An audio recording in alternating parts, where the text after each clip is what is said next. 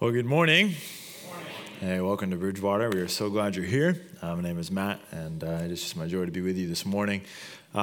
Before we get into today's sermon, we're going to do a standalone 1 week just on missions and what missions means for us as a church and how you're involved in that and how you can get even more involved in that. But before we get into it, I wanted to just give you a heads up about where we're headed next week. We are going to launch a 6-week series studying the first section of the book of 1 Corinthians. And this is going to be a really important series for us and maybe for somebody you know. If you know somebody who refuses to walk inside of a church building, this would be a great series to invite them to. We're going to be looking at a church in the first century that was by far one of the most messed up, bizarre churches you've ever heard of, and yet God still chose to work through his grace in that church. And so if you know somebody who has been disenfranchised with the church, we're just going to have an honest conversation about how the church gets it wrong, but how God has grace for that, but how we as a church we want to examine, we want to grow, we want to see what are we needing to apply from God's word into our life as a church so we can be healthy and God-honoring. So we encourage you to come back next week. It's going to be a great series. We're going to talk about missions, and this is a subject that's really close to my heart. I love talking about it, and I spent 5 years of my life overseas, so if I get a little zealous today, I'm not sorry about it. But I want to read a story to you this morning of a man from World War II, because it's a really fascinating story that I think it kind of lends very well to where the conversation is going to go today. So there's going to be some pictures on the screen, but I want to read some of this because I want to get the facts straight. But Robert Matlick Trimble grew up right around here in Camp Hill, PA, and he served as a bomber pilot with the U.S. 8th Air Force in England. And basically, when his tour of duty ended in 1944, he was given the option to go home and meet his little girl, which he hadn't been able to meet at that point. He was off at war when she was born. Or he could go into Russia and basically have a really easy job of picking up dead airplanes and flying them back. And after talking to his wife, they discussed that the best option was for him to go to Russia. Not sure how that seemed to be the best option for them, go home and meet the baby or go to Russia. Anyway, they chose to go to Russia because at that point, most of the fighting was outside of Russia, so it seemed like a pretty safe move. But what happens is he lands in Ukraine and finds out he's been lied to entirely about what his job is supposed to be. So he thought he was going to go pick up a dead aircraft, but in fact, he was sent on a mission to go rescue prisoners who had been abandoned or stranded throughout Russia. If you're not too familiar with World War II history, the Allied forces all agreed to take care of each other's prisoners and help each other out, but that meant something very different to Russia than it did to the rest of the Allied forces. And so a Russian prisoner, even if he was rescued from a Nazi camp, was often put back into a camp that was far worse than the camp he just got out of. And if he made it into another camp, even usually they were beaten, robbed, and kind of left for dead because they didn't die for socialism. So to be a Russian prisoner was awful. But they also didn't take care of the Allied prisoners either. They would do the same thing. They would rob them. They would beat them. Basically, they were seen as a traitor. And so it was very dangerous to be an Allied prisoner, even in Russia, though they were allies. So this guy gets sent on a mission to go find and rescue as many of these prisoners throughout Russia underneath the Soviet Secret Service super paranoid police, all by himself. He had no backup. He had no formal training. He was a Boy Scout before he became a pilot, and he was sent with diplomatic status and some money to go basically rescue these allies. So he was super mad, as you all would be, when he realized that they had lied to him about his mission, but he agreed to take it up. And in the process of doing that, he was basically supposed to get them to a port, and from that port, Britain would take them out. But he was going through one of the towns, and he'd heard about these guys living in a barn, and so he went to the barn, and he found 23 Allied soldiers living in there, incredibly emaciated, struggling to stay warm. They were British and Americans, and he put them in a horse-drawn carriage, and he snuck them out by basically bribing the guards with alcohol, I'm assuming it was vodka, and lots of cash, and got them out of there. And then in mid-March, he ended up finding a B-17 bomber. You can throw this up there. I don't know if this is the exact one, but it's a plane from that era that he flew. And it was a really funny story, but apparently he was kind of fighting off the Soviets for it, and he was able to repair it just before the Soviets' backup reinforcement came, and he flies away only to realize he doesn't have enough gas to really get anywhere, and he hits a snowstorm, so he has to land it, and he just lands randomly in Poland. He stays at this Hotel George, but there he finds another 22 Allied soldiers that he ends up rescuing from a Soviet prison, that they had escaped from a Soviet prison. But while he was there, he met this lady, Isabel, who was a French national. And basically she said, hey, can you? I know you're here for soldiers, but can you make an exception for us? And he said, sure. And he starts handing her some money for some train tickets. And he says, how many is us? And it turned out there was 400 women who had been taken to this farm to work under the Nazi control. But when they were losing, all of the Nazi soldiers left and abandoned them there to the farm. And so they had been waiting because they heard there was this American that was going to rescue them. And so he knew he couldn't just buy tickets for all of them. So he started bribing the plane or the train operators to stop outside of the city, and they load up carts full of women, and they eventually rescued all 400 of them. We don't know exactly the total number because the U.S. won't admit that any of this happened, but the French government came out and honored him for saving the 400, but it's assumed he saved somewhere around 1,000 of these soldiers and women from this. And I've just been so struck by his story because here's a man who looked at the opportunity to go home and be with his family, a natural, perhaps even a smart choice, and yet he chose to go and rescue people he didn't even know at almost a sure and guaranteed death. Now, in 2009, he ended up surviving all of this, but in 2009, the weight of it was so heavy that he finally came out and told his whole story. And he said one of his regrets, and you can throw this up there. This is the book, Beyond the Call, if you want to read it. But one of his things that weighed on him most wasn't necessarily what he saw, but the ones he couldn't save.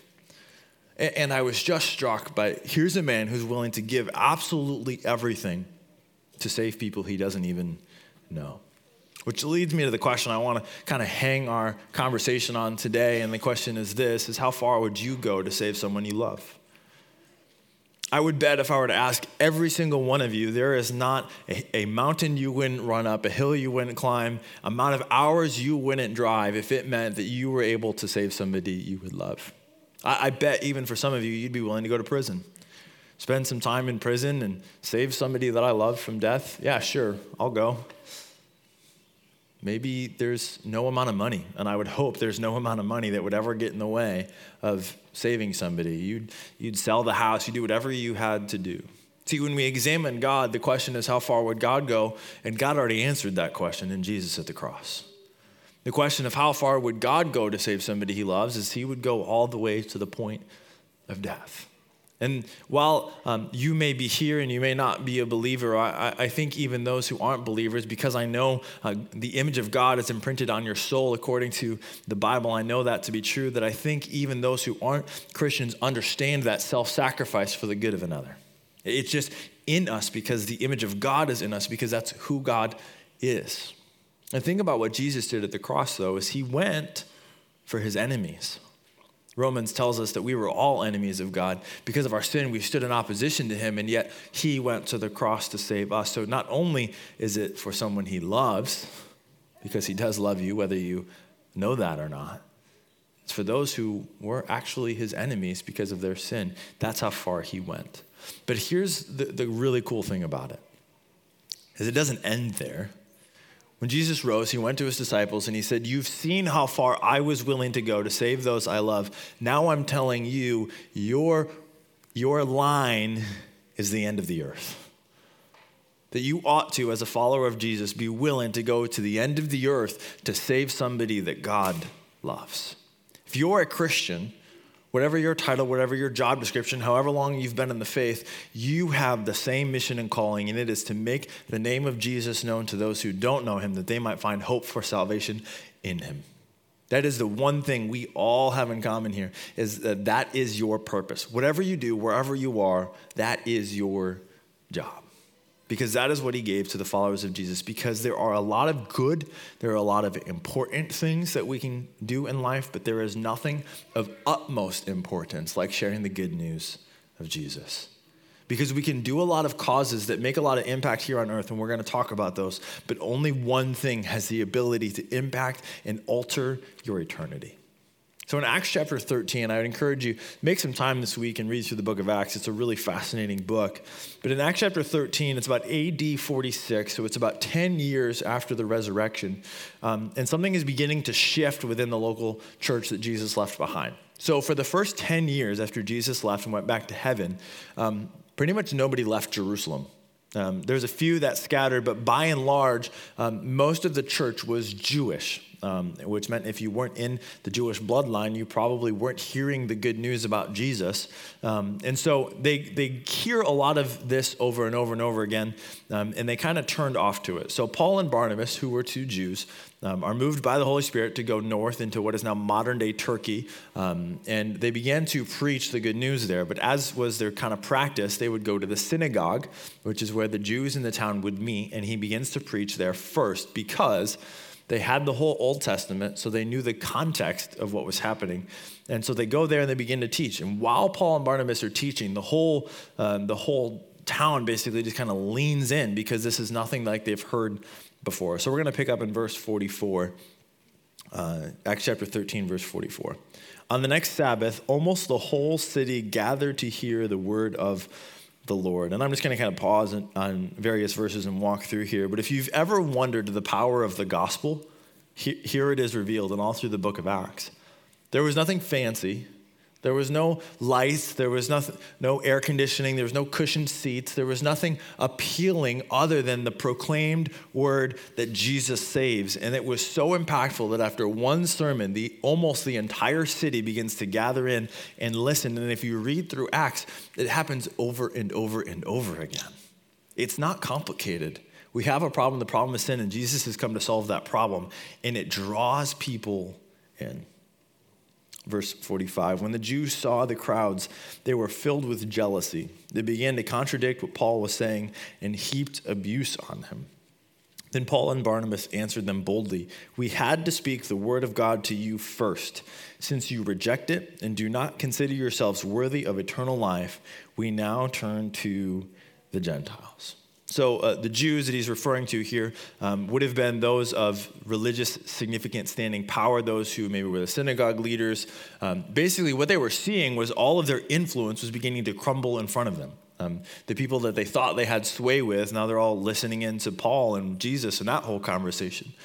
And what's really fascinating is that the objections that Paul gets all throughout Acts is the same objections that Jesus got. It was from religious people. It was from the established religious circles who said, no, we don't want your Jesus. We're good with our moralism. We're just mistakers, and we're pretty confident in our ability to choose rightly, and so we don't need you, where the message of Jesus is you're not a mistaker, you're a sinner, and you need rescue. And that offended them. But something really important is happening here. Jesus was born into a Jewish bloodline, into the Jewish family. And so the message went first to the Jews. And this is kind of the key turning point where if you are not a Jew by natural descent, you now can hear, and the gospel is now being presented to all of us. So unless you are here today and of Jewish descent, that includes you. You are a Gentile. You probably didn't know that before you walked in today. I am a Gentile. It is just a word that means anybody who is not Jewish. This is huge because at this point now the whole world has access to the hope of Jesus. And Paul says in verse 47, "For this is what the Lord has commanded us." And I'll come back to that verse later on. "I have made you a light for the Gentiles that you may bring salvation to the ends of the earth." When the Gentiles heard this, they were glad and honored the word of the Lord, and all who were appointed for eternal life believed. The word of the Lord spread through the whole region. Let's keep reading verse 50. "But the Jewish leaders incited the God-fearing women of high standing and the leading men of the city, and they stirred up persecution against Paul and Barnabas and expelled them from their region." You see what happens there? Paul says, okay, you don't want to hear it. That's fine. We're going to preach it to those who do want to hear it. And he just begins to proclaim the gospel, and they begin to stir up persecution against them. We don't know exactly what that means in this chapter, but basically it says they heaped abuse on them. Well, in the next chapter, they move on to another city. Paul is literally stoned almost to death. They dragged him out of the city because of preaching the gospel. So we can kind of assume it was pretty bad, but probably not being stoned to death or almost near death kind of bad. It was really interesting to me as I read this, who his opposition was.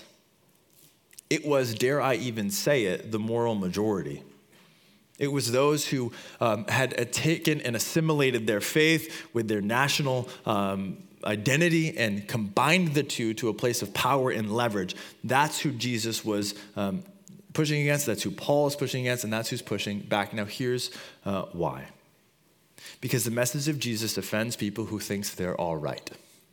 It offends people who thinks they're mostly good, because what it says is none of us are good enough. We need a rescue from outside, and that affects and offends our pride. And so that's where some of this persecution is coming from, but it's also coming from the fact that the world is under control of darkness. And darkness doesn't like it when light comes and sheds light where there is need for hope. And so this is where the persecution comes from. And Paul goes on to say and do this in the next verse. So they shook the dust off their feet as a warning to them and went to Iconium. And the disciples were filled with joy and with the Holy Spirit. Now, I don't know about you, but if you were, if persecution was heaped on you and you were run out of a city, while you're driving down the road, you're probably not going to go, yeah, that was awesome, right? These guys are just joyful and filled with the Holy Spirit. Why? Well, in the middle of the persecution, it's easy to miss the fact that a whole bunch of people just got saved. In the middle of the hardship of being heaped with abuse, a whole bunch of people found hope in Jesus, and so they're stoked about that. They are just electrified about it. But also, they understand something that Jesus made very, very clear, that those who follow him will endure persecution. Those who choose to preach and teach what Jesus taught will assuredly face persecution, potentially beating, because the servant is not greater than the master. I just said that recently. And so I think for them, what it was saying was, we must be on the right track. We must be doing something for the kingdom of light, because the kingdom of darkness is pushing back against us. And so they're just absolutely ecstatic about it.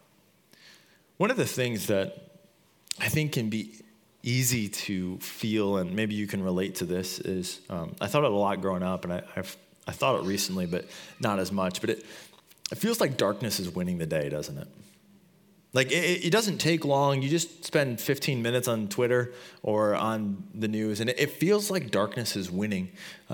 That this whole thing of Jesus' plan of you going and having one-on-one conversations and preaching the good news, like it worked in the 50s, but it doesn't really seem to be working right now. Like, that's kind of what it feels like sometimes, but it's just not true.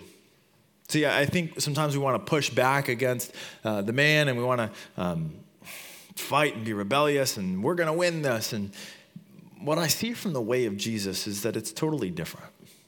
That if you want to be a rebel, it means sharing the gospel. If you want to go countercultural, it means serving people who hate you and not firing shots back at them. If you want to be different, it means showing up to church every week. If you want to be rebellious, it means being compassionate and kind when the world won't be. See, I think the reason we've missed it is because we've been fighting with the wrong tools, but I also want you to understand that God's greatest work isn't happening in America. It's just not. Not that because we're not praying for it, but it's just not. And here's what I mean. I'll throw this screen up. We can go ahead and throw all these up. I want you to see, there's also this kind of narrative that Christianity is this white, Western, colonial religion that we're just shoving down people's throat. It couldn't be farther from the truth. What you'll notice here is that the predominant religions are very heavily held in Asia. The Muslim is mostly in North Africa. There's a heavy Muslim influence there. But Christianity is the only true world religion. It is the only one that is mostly, or that is entirely across the world. And in fact, what you'll see if you look closely is that Christianity is more African than it is American. Christianity is more South American than it is North American. Christianity and the message of Jesus is alive and well, and God is doing incredible things. And this actually isn't even a totally fair representation, because in Asia, it's actually much higher than this. But the reality is, in the underground church in China, if you admit that you are a believer, you are surely imprisoned or killed. And so they don't publicly necessarily say it, but after having served right off the coast, and I have a lot of friends working there, the underground church is alive and well, it is absolutely flourishing. There's so many Christians, they don't even quite know what to do with them, and keeping them all safe in house churches, like just flourishing. And so while it looks like darkness is winning the day, we're just looking in the wrong corner. God is doing a great work all across the world. What's also really cool is if you've been around church any period of time, you've heard people talk about Bible translations and getting the Bible translated into every language. And there's about 6,000, a little over 6,000 spoken languages out there. And it's been a huge effort for so many people to translate the Bible. And we used to sponsor a couple who worked to translate that. And kind of their motto at the day was one team, one translation, one lifetime. It literally would take a lifetime to translate a text. But because of technology and how we've advanced, it has absolutely skyrocketed. So 80% of the world's population 90% has the New Testament, 80% has the entire Bible. There is only 3% of spoken languages that don't yet have the Bible in them. In 1990, they said that it was going to take about 130 years for that to happen. Wycliffe, one of the main translators, just came out and said by 2025, they should have the last 3% covered. And the Bible, or a version of the Bible that has the gospel, or it's not version, a portion of the Bible that has the gospel will be available in every language, which is incredible. That's like 115 years sooner than they anticipated. And 115 years is a lot of lives that can be changed because the message of Jesus has gotten there. And that's huge. God is still moving. One of the other ways that we see it, and this one's a little bit more complicated, it's not quite as face value, but it's how Christianity affects poverty. Back in 1980, it's a little hard to see up there, but around the world, there was about 40% of the people who still lived in extreme poverty, and largely because of both nonprofit organizations and Christian organizations just pouring billions of dollars every year into this. The number is now below 9%, which is incredible. There's still work to be done. Hello, friend. There's still work to be done, but that is so crazy that it is below 9%. Now, unfortunately, because of COVID and kind of the mishandlings of that, the number has gone back up by 2%. It has set us back about 5 to 10 years globally. But here's the thing about poverty, and here's why I said it's not necessarily face value. Poverty is never a lack of resources issue. There are crates and shiploads of food that never make it to countries in need. They sit in ports, they get taken, they get robbed, they get held, right? The problem is sin, is that men in power have this, women in power have this, and they refuse to give it to those in need because of some ego trip or some power trip, because darkness has a hold there. And so the answer to poverty is, yes, more food, but it's also the gospel, in which we are taught to be generous and we're taught to give and we're not taught to hurt our brother. We're not taught to steal, because we're chained, because we don't need those things, right? So you can give all the food you want, but apart from the heart being transformed, right, it's not going to get there. And so we believe that they go hand in hand. That we want to teach a guy how to make his own food, and we do that through some of our ministries, but we also want to share the hope of Jesus because that's what's ultimately needed there to solve that problem. So I want to share with you guys a couple ministries that we partner with who do this, who are part of bringing life change. At Bridgewater, we have 11 partners that we work with, and we have adopted a couple here specifically at Halstead that we work with and we partner with more closely so that we can have a better relationship. And one of them is Food for the Hungry. You'll see a booth out there. David mentioned it. Food for the Hungry is a really, really cool program. We adopted 2 villages and working to, there's this whole kind of 10 to 12, I think it's 10 to 12 years, correct me if I'm wrong, a 10 to 12 year process for a village to grow up. It's not just child sponsorship. It's kind of sponsoring the whole village. And basically by the time they get through this whole process, that village should be set up to never suffer with malnutrition ever again. And this region is especially impacted by this. So one of the ways you can do that is by jumping in and grabbing a kid to sponsor. This is a really cool way to do it. I told the first service when I was 16, I was at a Christian rock concert, Judge Not, and they were talking from World Vision about child sponsorship, and there was all these packets going across the top, and I had my hands in my pocket, just like, don't do it. And I just grabbed one, and I was like, I work at Cold Stone, I can't afford this. All right, a 16 trying to put gas in my 8 mile per gallon truck, but it was awesome, and I was able to sponsor that girl for a lot of years. She was from Peru. It just changed my life being able to do that. And so I'd encourage you to grab one of those back there if you can. It's cool to do pen pals if you have kids as well. Another one that we sponsor is Jake. Jake was here a couple weeks ago. If you were able to connect with him, just an incredible, incredible ministry that those guys are doing. They work on the slums of Ethiopia. There's about 130,000 people who live on the garbage dump, essentially living off of the dump. And so they're working in a lot of different ways to try to empower and change the narrative for these individuals. There's obviously a lot of fatherlessness and disease and orphans and widows. And so they have a program for the orphan and vulnerable children. They also have an elders home for those disabled by leprosy, which is a really fascinating ministry that they're able to do that. The medical clinic, they do education empowerment, they do job training, and then they obviously do feeding sites. If you want, all of these missionaries are in the back in that corner on a table there. If you want to find some more information about them, Jake's doing a really cool work over there. Another partner that we have, I love these guys. I love all these guys, but these guys are doing some really cool stuff over there. Alan and his family went with a friend to launch a hospital in Togo. And kind of after they got going, it just exploded. God really blessed it. But his friend, who was the head physician, passed away.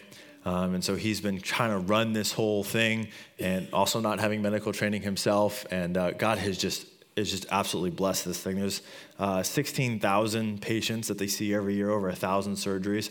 And it's so well-renowned that there's literally people traveling from all over West Africa to come to this hospital. And he says their triage line sometimes can take 3 days because there's just so many people coming through. But people know it's a Christian hospital, so when they come in, they get to talk to a chaplain and hear the good news of Jesus. And literally the stories he tells, like this guy's a storyteller. I actually asked him to come speak to you, but he's currently getting his physician's assistant degree so he can go back and work on the medical side of things as well. But literally villages are being transformed over there by the work these guys are doing. And it's really, really cool to see. We also support CareNet. Is a local in Susquehanna County. This is our crisis pregnancy center that works with men and women in crisis pregnancy situations to support them and resource them and encourage them in any way that they can. So we support them locally. We think that is an incredible ministry. But I also wanted to mention one more. It's the Simons. If you've been around since November, we were able to, as a church, pull some money together and donate a significant amount of money to their ministry. And these guys are rock stars, man. Back in 1972, they were one church. There's about 62 churches now. They planted 6 in 1 year a couple of years ago, pre-COVID. And they have a training where they train pastors up, just exploding in one of the most heavily persecuted nations out there. Like, to be a Christian is to basically walk death row for some of these guys. And God's just doing incredible, incredible things. And so we were able to bless them. Their house was condemned, and they were in need of one. You can continue to pray for them, though. The government basically right now, they actually just did this to Mother Teresa's organization, but they're starting to revoke Christian licenses and their ability to operate within the country. And so we need to be praying for those guys that God would keep moving through that nation. But that's what you get to be a part of. There's a bunch more. I'd encourage you to read them and read about them. But what I want to highlight about these guys is this. They understand Acts 13 really well. For this is what the Lord has commanded us. I have made you a light for the Gentiles that you may bring salvation to the ends of the earth. It's easy for us in our lives just to be so busy to miss the fact that this doesn't say suggest. It doesn't say imply when it's convenient. It says we've been commanded as followers of Jesus to go bring the good news to the ends of the earth. And the reality is most of you are probably not getting on a plane to go to Togo, Africa and work in the hospital, though they would love to have you. But the truth is you're probably going to walk across the street. You're going to run into somebody at the grocery store. You're going to see somebody at school. You're going to see somebody at work who needs Jesus. And if that chart is any evidence, America may be just as front lines as some of the other places. It might look different. It might feel different. But the hope of Jesus is needed just as much here. Because the reality is, and I want to read these numbers so I don't mess them up. There is a sad reality. And it said in the next year, 60 million people will die. Over 164,000 people every day. Those aren't COVID numbers. Those are just death numbers. What we believe the Word of God teaches is that without the hope of Jesus, that eternity looks very different. And so it's not when we get to it, it's a command that if you're a follower of Jesus, this has been placed on you. Because the thing about the good news is it's only good news if it gets there on time. It's only good news if it gets there on time. And so the commands have a time clock on it. So my kind of closing question for us this morning is similar to my opening question. It's, are you willing to bring salvation to those in need? As a Christian, you have what the world needs most. What are we going to do with it? On your seat, there is a card there that says Pray, Invest, Invite. I want you to grab that. You'll probably need a marker to write on these. They're a little bit shiny, so the pen doesn't quite work. But here's what I want you to do. Pray, Invest, Invite. I want you to write 3 names down. 3 names of people that you know that need the hope of Jesus. Maybe you're here today and you don't know Jesus. Man, the greatest thing you could do would be to enter into a relationship with him, surrender, and find that he will take your sin, your sorrow, your suffering, your pain, and exchange it for his glory and the good and life. And there's just no better transaction that could ever take place. But for those of you who do know him, who are 3 people that you know need Jesus? Go ahead and write their names down. Then I want you to do a couple things. I want you to pray for them every day. Stick this on your thing when you think about speeding, like put it right where you shouldn't speed and just set it right there. And just say, all right, God, you love them more than I do. You went to the cross to die for them. Would you reveal yourself to them? Would you rescue them? Would you show yourself to them? And then I want you to invest in their life. And not just invest in their life so that you can have the conversation. Invest in their life because they matter. Because they matter to God. Would you spend time with them? Would you meet a need? Whatever that would look like. And then the second thing would be invite. Maybe that's you having a personal conversation and inviting them to follow Jesus. Or maybe that's you inviting them to church so they can come sit and listen to the word be taught to them that way. Here's why this is important. It's your one job. I do a lot of things. I wear a lot of hats. You do a lot of things. You wear a lot of hats. Few things will have more weight in eternity than what we do with the message of Jesus. And so let's steward it well, because the world needs to know about the hope in Jesus, because Jesus went all the way to the grave that everyone might know that there is hope in him. Let's pray.